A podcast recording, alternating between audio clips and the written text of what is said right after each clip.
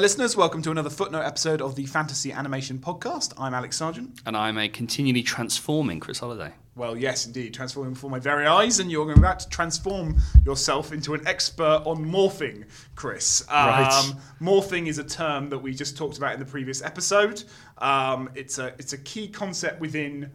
Uh, I guess the grammar or the, or the technical language used to describe, particularly digital technology, but I suspect you could probably talk about it in other forms. Yeah. Um, I know a lot of people have offered some interesting ideas on on the kind of political and aesthetic dimensions of morphing. So let's uh, let's get going, shall we? I'll start the timer. So first thing is obviously we're talking about the small claymation character from uh, Aardman, right? Yeah, is that yeah. right? Yeah, yeah. That's that's that's the situation as I understand it. no, we were t- we were talking about whether to call this metamorphosis or morphing, and, and actually, I suppose Or metam. morph indeed. Well, Um, yes, but metamorphosis feels like an, an adjective to describe a process, whereas almost the, the morph has become um, uh, has become a sort of noun, a noun to describe a set of often kind of characters that are embedded within uh, what Vivian Sobchack in a recent book calls the culture of quick change. So she she edited a book um, essentially around visual transformation in the year 2000, which was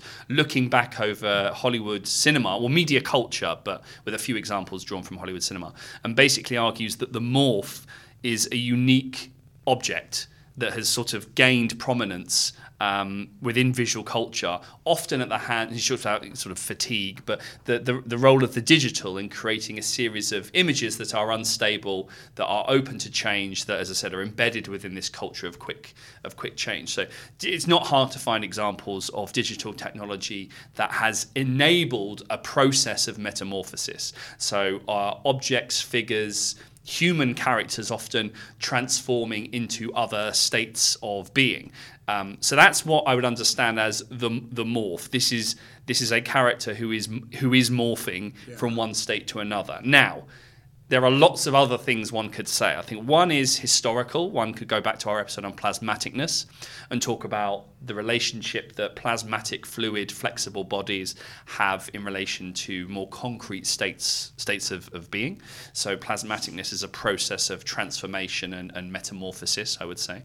So there's an element of that. One is obviously the technological element that digital technology has enabled kind of a pristine illusionism or a more convincing way of articulating morph. So, um, again, I guess going to loads of fantasy movies, there are fantasy movies that involve this as a kind of visual effect, um, a, a, a, a changing of state, a disintegration, a transgression of, of what we understand as physically possible, the boundaries of you know realism.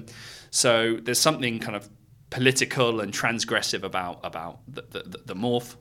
I wonder if because it's often linked with CGI and, and Yeah. VFX, it seems to be sort of particularly um, present there. Yeah. The difference between at least me as a, as a lay person observing these these phenomenons and the plasmaticness of, of the rubber hosing of the Mickey Mouses that we've talked about before is that one there's there's an implied stability in the morph still, which I think might speak more to contemporary politics, which is like it's not a, it's like plasmaticness, freedom, freedom from once an allotted form. Yeah. This is not freedom from any form; it's the ability to move from one form to Yeah. another. Yes. Um, so I think there's that to flag up, and then the other thing to flag up is it's done in a in, in an oddly photorealistic register, almost as if the morph could be photographed, or there's a fantasy that the morph could be somehow made on camera. Yeah. So I don't know. Does any of that chime with um, the way you th- people conceptualize Yeah. morphing and things like? that? I'm thinking of like the Michael Jackson black and white music video, right? Or um, he's pointing at his. I wrote. I wrote. Do you know what? I wrote that. I wrote that down. Um, depending on when this when this comes out. Yeah, Willow. So Willow, when we talked in in the Willow podcast Yeah. about um, the digital morph, I wrote down. So three years later. So Willow's 1988. Three years later, you have Michael Jackson's black and white um, music video from the Dangerous album, released 91, 92, that sort of time.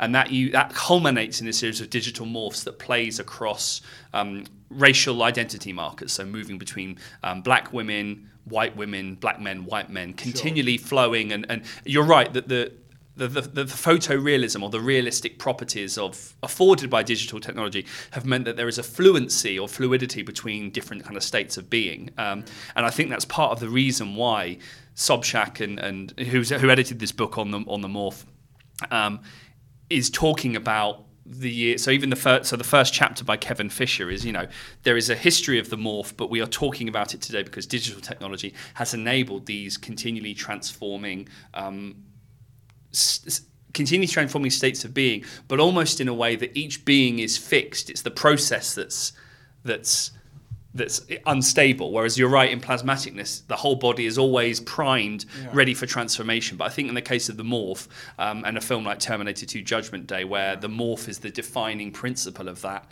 of that half human, half or human looking liquid metal style character. Sure. Um, he has moments of stability. It's the process that's fluid. Where you're right that cell animated characters always seem to be potentially Is there something like, isn't it something perhaps about the politics of our time versus the politics of, say, like Eisenstein's time there then? I don't, I'm really just I- I don't know. now. I don't so, know. like, Eisenstein is trying to articulate a kind of Marxist utopian, classless future where we're all living in. Um, in- in- plasmatic harmony. yeah, plasmatic Yeah, yeah. harmony, which after the after the last hundred years of history seem seems an impossible ludicrousy now, right? So now Yeah. what we seem to have is um, a a desire or an articulation of transformation, but the transformation can't be beyond some kind of fixed identity, but you at least have the freedom to select that identity for yourself. So, like, you know, like if this is not post-racial.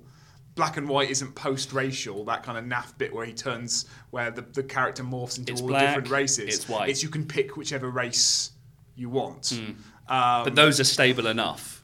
Yes. Those are state. It's, Yeah. it's not the concept of race that we will destabilize. It's your own individuality within that.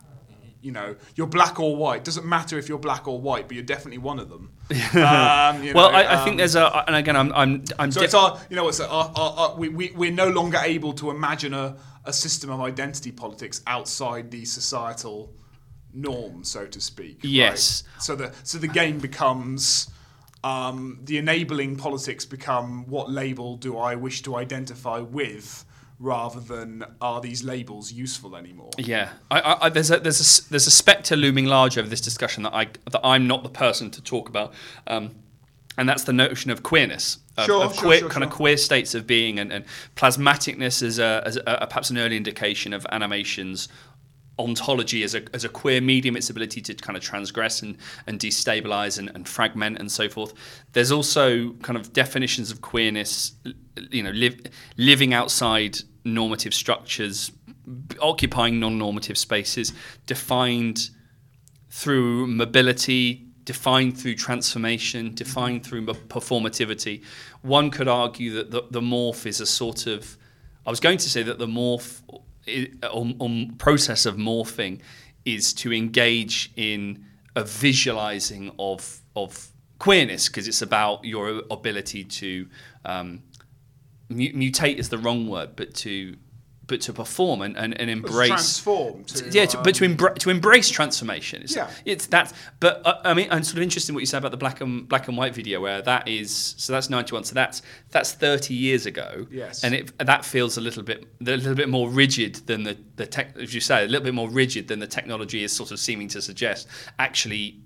We, we have multiple identities, and I think that's the difference between diversity and sort of a kind of a, queer state of being, which is a little bit more radical, a little bit more violent. It's it's sort of connected to processes of decolonization. We need to kind of rethink the way that we think about things, rather than just the black or white music video, which is a series of of people of different races and ethnicities, but you could be any one of those, but as long as you are one of them, I guess is what you were saying. Whereas I feel like the, the, there's lots. Of, I suppose there's not a lot more work that I can't do and I'm not placed to do, but thinking about the role of mobility and movement and transformation in relation to queerness and also in relation to in relation to animation, but also in relation to the morph as a as a as a as a queer as a queer state, and, uh, or as a site of queering, let's say.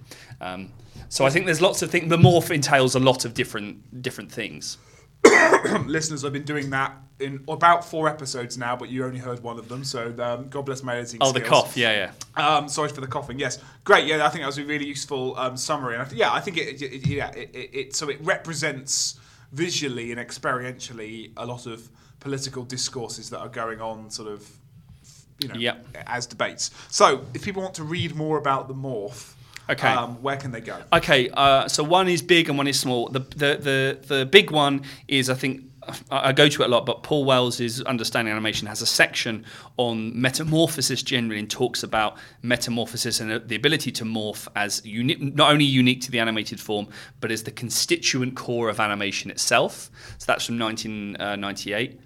And then a couple of years later, uh, Vivian Sobchack's edited collection, Metamorphing, Visual Transformation and the Culture of Quick Change. So I think that's a, that's a more up to date, even though it's kind of a couple of decades old, is there's a lot in there, a edited collection around the history of the morph um, and also representing contemporary visual culture with a bit of technology thrown in as well. There's also a couple of other blog posts. Um, Definitely on our on our website that talk about kind of um, queerness and queer theory that might be really useful to, to access some of the things we're saying about morphing. Absolutely great. Sounds good. Okay, well, thanks very much, Chris. Uh, thanks everyone for listening. Um, if you've got a suggestion for a future footnote episode, you can email us at fananimresearch, F A N A N I M research at gmail.com.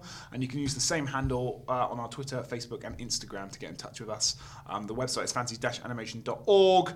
Um, and we'll see you next time. Bye. Música